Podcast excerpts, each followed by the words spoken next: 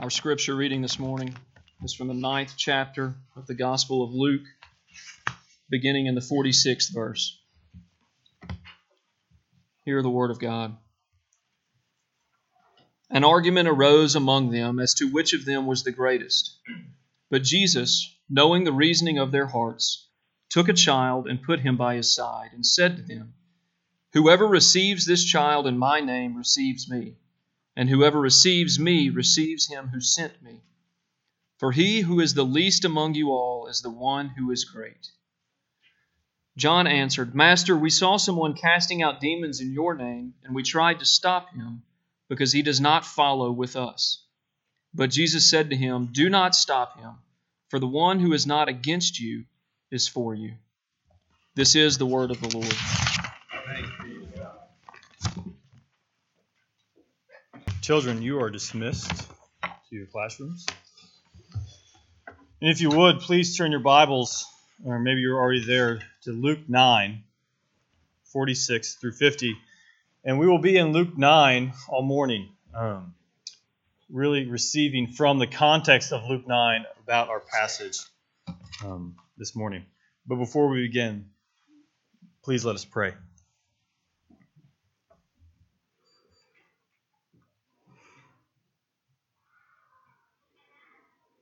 Father, Son, and Holy Spirit, speak to us through your word. Heal us, for we are weak and weary and tired and angry and sad and lonely. But you give us comfort. Lord, we lift up the Vanderpools to you. Please be with Amanda. Bless her time with her child. May they both be healed and strengthened day by day. Lord, we pray for Mr. Billy. Lord, be with him. Give him strength. We pray in your name because we know that you are living and you can heal him. Lord, we lift up Miss Janet. Be with her.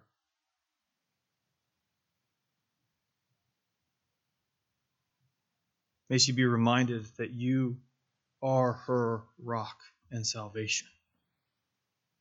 We pray for John, that he may love her and care for her. Give him strength when he has none left to give. Lord, we pray for Mr. Jim. We are so thankful that he is here, that he is healthy. Lord, we pray for Priscilla Turner. Heal her, Lord. We trust in you. Lord, may we hear your word and may it change our lives. May it change our homes, our schools, our work. May it change Fayette County so that God may receive the glory for the work that He is doing amongst His people.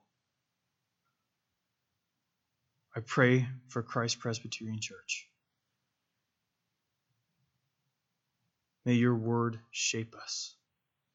May we become more like Christ because he is changing us. And in his name we pray. Amen.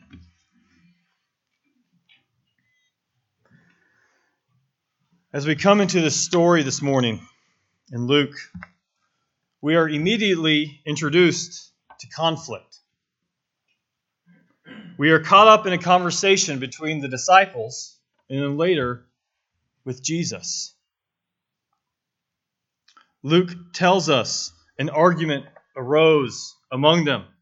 And this might be one of those conversations that we slowly stroll up to and then quickly realize we've walked into the wrong conversation.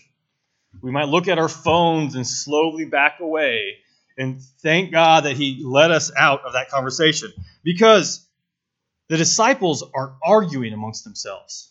And when you walk in on an argument, it's kind of awkward.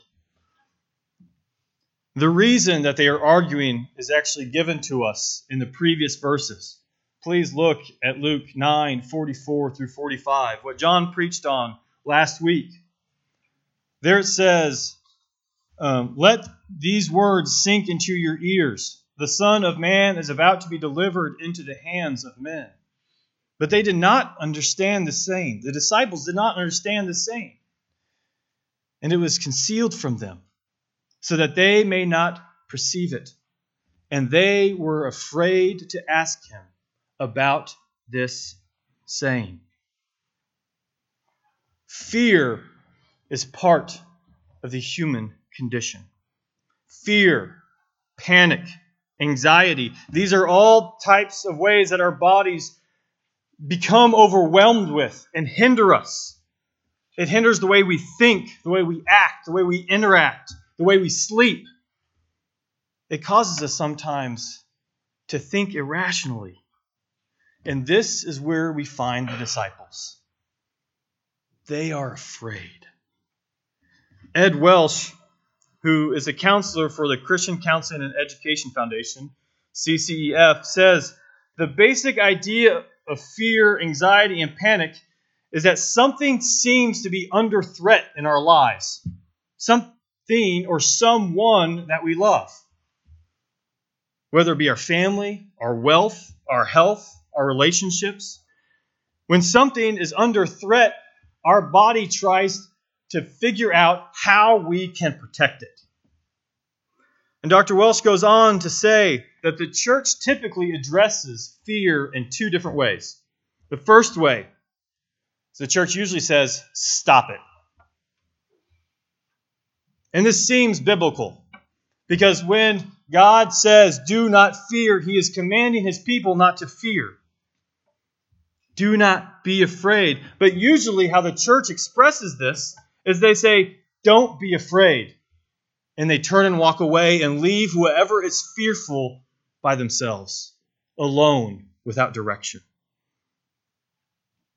But the command in Scripture is not, do not be afraid, and if you don't stop being afraid, I'm going to be angry with you. But what how God conveys over and over again in this command is do not be afraid, for I love you and I am with you.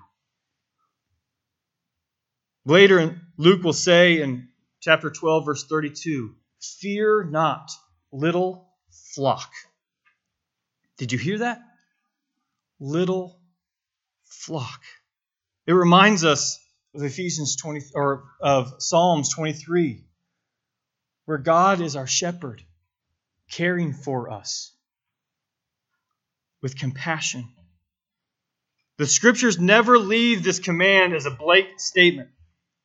It is never supposed to be directed towards people's fears and anxiety without love. We read in our bulletins in our call to response after the hymn of grace.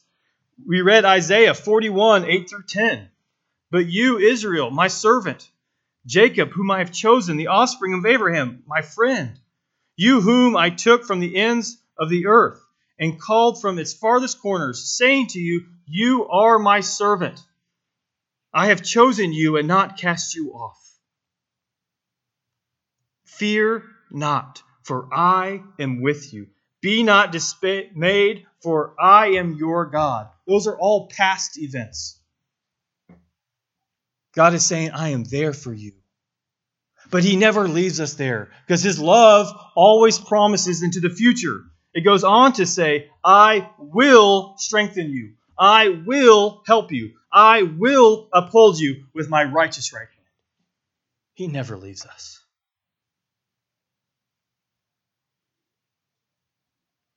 When Jess and I are watching television or a movie and our children are in the room, when something scary happens, we look at them and say, Look at us. Don't look at the TV, look at us.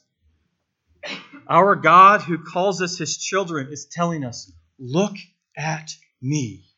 Do not be afraid, for I am with you. So, the second way the church can address fear anxiety, and panic isn't with this blank apathetic, do not fear. And this, these things are true. But you cannot simply tell someone to stop it and convey the love of the Father. Because what the Bible teaches is that when, not if, when I am afraid, when we are afraid, we must trust in our Lord who does not leave us and who, not, who does not forsake us. And in that moment, and maybe it's just for a second, maybe it's for a few minutes, in that moment, the Lord, by His Spirit, removes our fear and gives us the peace of Christ.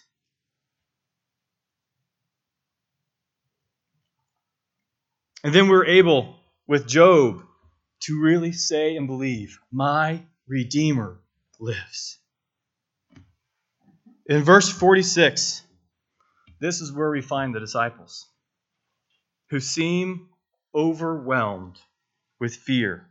And out of this fear reveals their insecurities.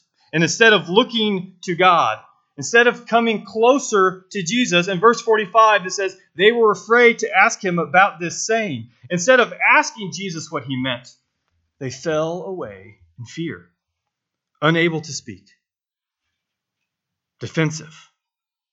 And out of this fear arose an argument, which caused them to no longer look to Jesus, but they began looking at themselves, their own capabilities, their own worth,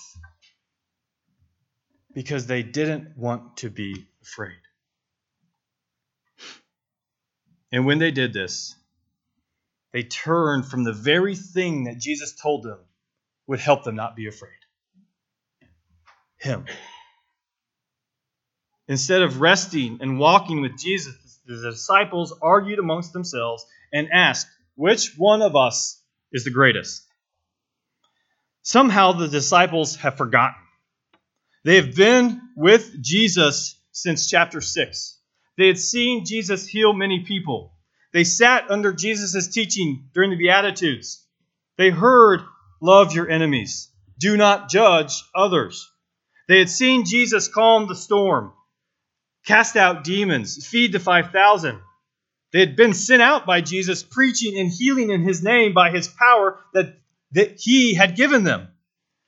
They had even heard Peter's confession that Jesus was the Christ.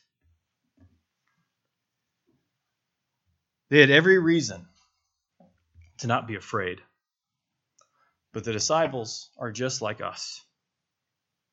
And our failure, failures are that when we're afraid, we stop believing that Jesus is who he says he is. We stop believing that Jesus really can do what he said he would do. That believe we stop believing that God in Christ actually accomplishes something. And if you're like me, it takes you about two seconds after reading about Jesus, after praying, Jesus, please reign in my heart, before I turn away and I look to my own works and say, look what I can do, rather than look what Jesus has done for me. And we do this in so many ways, don't we? For instance, um, I'll be self deprecating. In my own life, I like to have everything under control. I'm the fix it man. The boys have a broken toy, I can fix it. If Jessica has a hard day with the boys, I can fix it. Or in my weakest moments, sometimes I take it upon myself on telling her how to fix it. Or if I was her, how she should fix it. Because deep down inside, what I really want and what I really desire is my life to be a nice gift wrapped in a bow, where I can go before God, my Father, and say, Look at what I have done.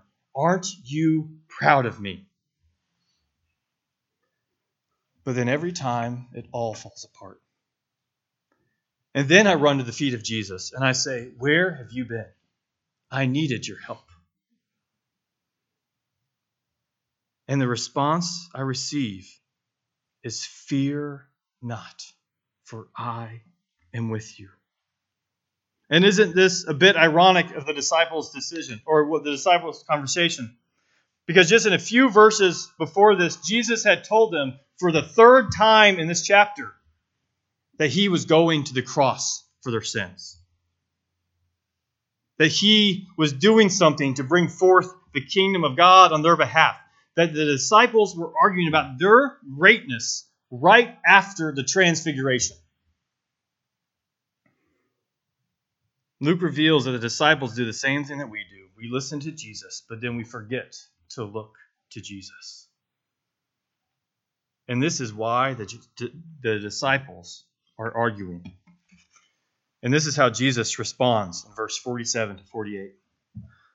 But Jesus, knowing the reasons of their hearts, took a child and put him by his side and said to them, Whoever receives this child in my name receives me. And whoever receives me receives him who sent me. For he who is the least among you is the one who is great. Jesus removes the disciples' focus on themselves and upon one another and focuses it on this child. And I think the importance of this child, I think there's two reasons this child is important. First, the importance is that the passage shows in whom the disciples were receiving. Children in that day were insignificant. Not until a male was 12 years old would they teach him the law. But here Jesus gives the child dignity and respect. He tells the disciples, unless you receive someone as low as a child, you will never be great. Jesus is flipping the disciples and the culture's understanding, that their culture's understanding of what greatness really was. And it's the same paradigm that we have for ourselves today. To be great, we must accomplish much. Sports, you must win the most. Work, you must make the most. Family, you must do the best. School, you must get the best scholarship. And Jesus is teaching to be great, you must become low. So, how do we do this? Well, this is hard. Because to become low means that we have to give up something. Because Jesus isn't telling us that you go from your place of stature, go and be low, and then go back to the place that we once were.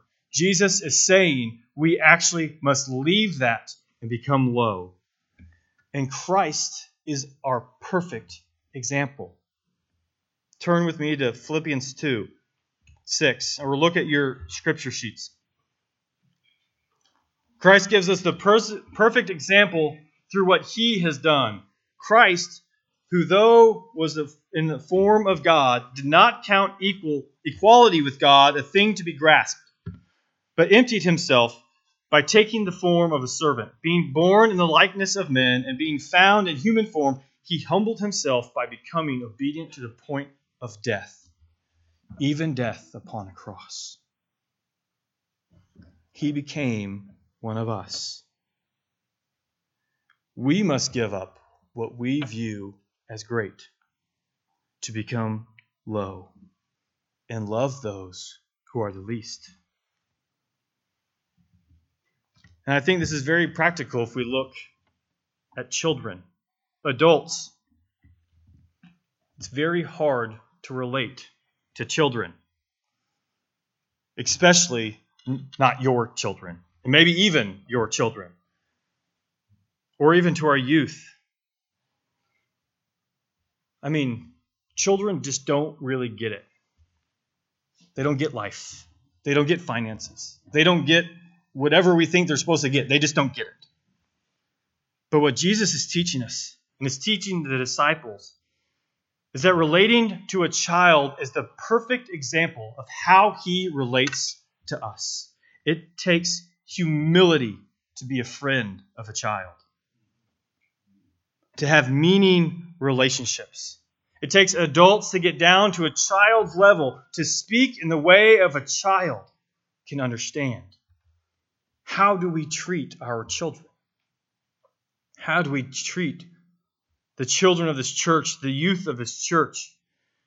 Receiving the lowly means that we care for them. We care about what they care about. We care for what they care for. And not only our children, but for the other, for other children in this church. We take vows at our children's baptism in this church to care for that child. We also take a vow to support the parents. This is a gesture of humility. We are taking the posture of Christ.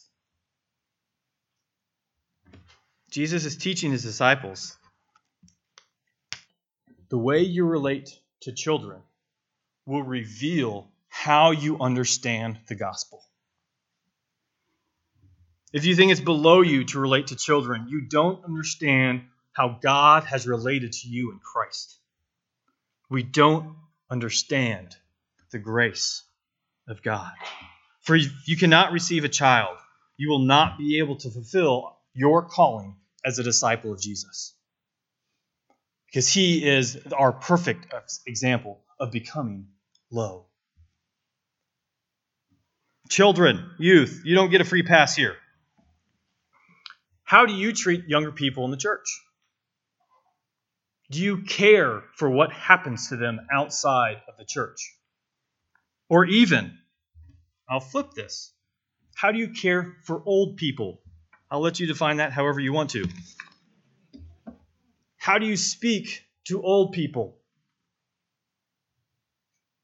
Do you just say hi because you have to? Do you roll your eyes at them because you dismiss whatever they say is unrelevant to yourselves? Or do you seek their good? Putting aside whatever hierarchy you have put as what is important to you, do you seek the good of others? How do we relate to one another? Do we receive people through the grace of God? Or do we receive them through our standard of greatness? But the problem is, is there's a flip side to this. Because not only do we view our own greatness as something we do, we can actually view our greatness in the things that we don't do. Recently, I heard of a man who had relapsed back into his addictions, giving up years of sobriety. And as I heard the story, the first thought in my mind was, how could someone ever do something like that? Did you hear what I was saying? How could they do that? I would never do something like that. Who is the greatest? I am. Instead of hearing of this horrific event and running to my knees to my Father and say, Father, protect me and my family from my own sin. Protect my ministry, because if my greatness rests on me, I will fail. Instead, out of my own pride, I say, I would never do that. I am better than he is. And anytime any of us says, How could they do that? We are, maybe just in our mind, we are moving them down and moving ourselves up. We are saying, I am the greatest. Or maybe even saying, I'm not great, but I'm better than them. Whether this is through Facebook or Instagram or through Snapchat, whatever that is. Even while at church, while at school, while at work, what hierarchy do we put people on so that we can be just right above them?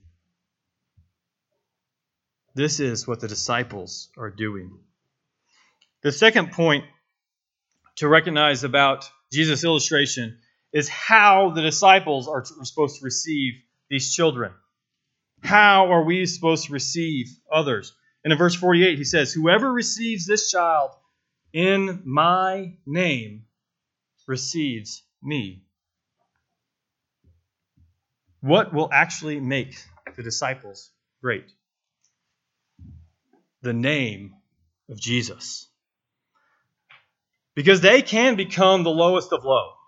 But unless they do it in the name of Christ, they will never extend the kingdom of God. They will only be extending their own name, their own greatness. And the disciples should have known this. For they received the power of Jesus. They cast out demons. They healed the sick. Yet the disciples wanted to make their name great. And the disciples' unbelief led them to focus on their power rather than the power that is in the name of Jesus. God values us,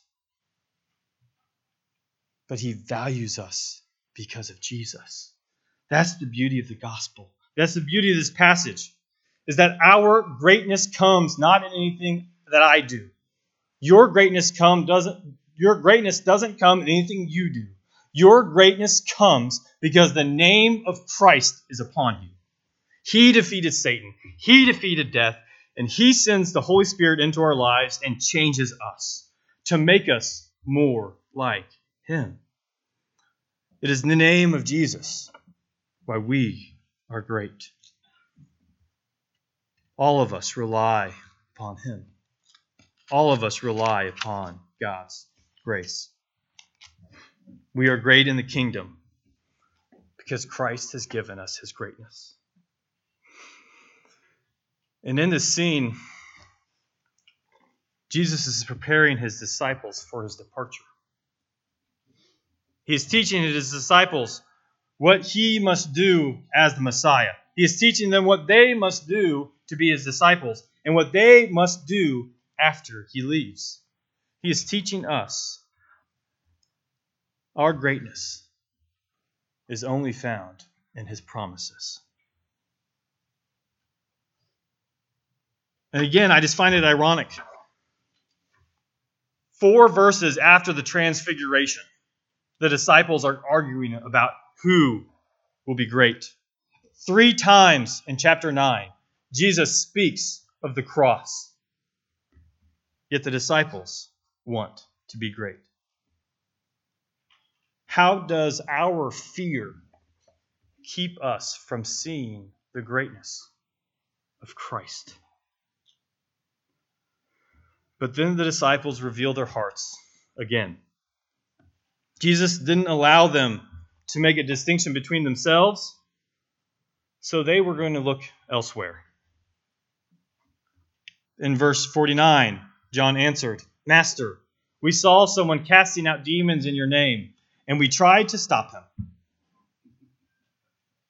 You know, he should have ended with, Master, we saw someone casting out demons in your name. He should have stopped and said, Praise Jesus. Your kingdom work is being done. But he didn't. He kept going. And we tried to stop him because he does not follow with us. Whew. Do you hear the subtleness?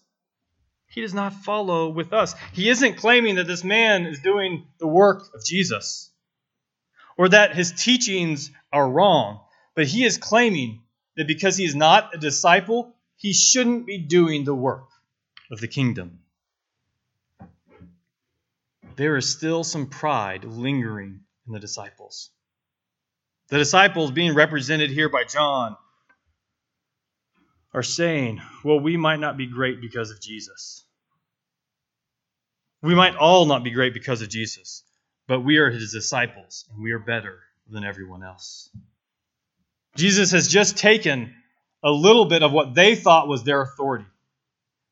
And so they move outside of that and say, well, then we have this authority. And Jesus removes that from them and says, You are great because of me. And the disciples still don't understand. In verse 1 of chapter 9, Jesus gives the disciples power over demons. In verse 6, they use this power that they have received. But it's interesting. The power that they received, they were able to cast out demons. But by verse 40 in chapter 9, when the man brings his demonic his demon possessed son to Jesus, the disciples can no longer cast them out. And Jesus tells us Because he says, You faithless generation. Their unbelief has removed their power. And in verse 49, they see someone else using the power that they had, and they were scared. And again, Jesus redirects them in their fear because they thought they were losing their God given abilities that Jesus himself had told them they had. And he directs their attention to him and says, Look at me. Do not stop him, for the one who is not against you is for you. Jesus tells his disciples, This man is not your enemy. This man is doing work in my name. This man is doing what you should be doing. But you are too caught up in looking at yourself.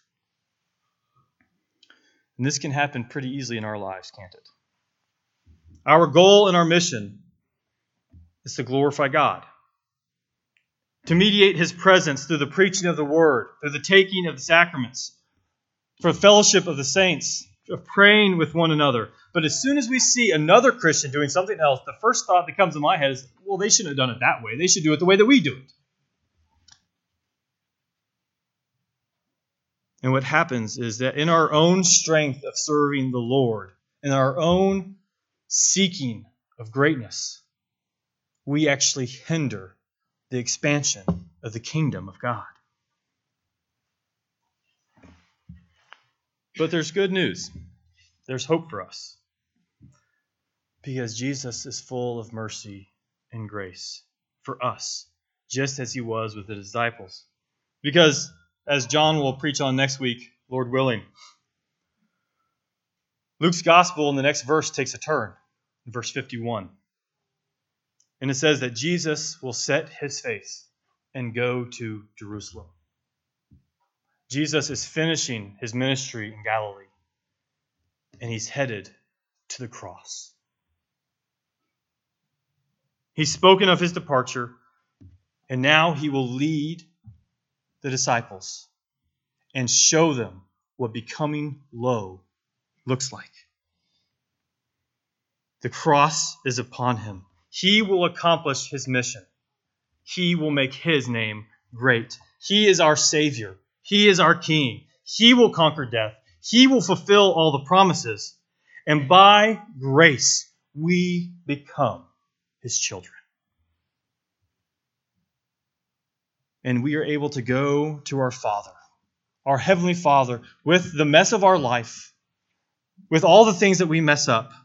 And because of Jesus, we are able to hear Him say, You are my Son in whom I am well pleased, because of the name of Jesus. The Gospel of Luke focuses us on Jesus and is pointing us and the disciples look to him. He is our great high priest. And he does not cast you out because you're afraid. He does not cast you out because you're prideful. He does not cast you out even when you get in the way of his work. Because by the blood of Jesus that we receive his name. We are only able to draw near to him because he first drew near to us. Us.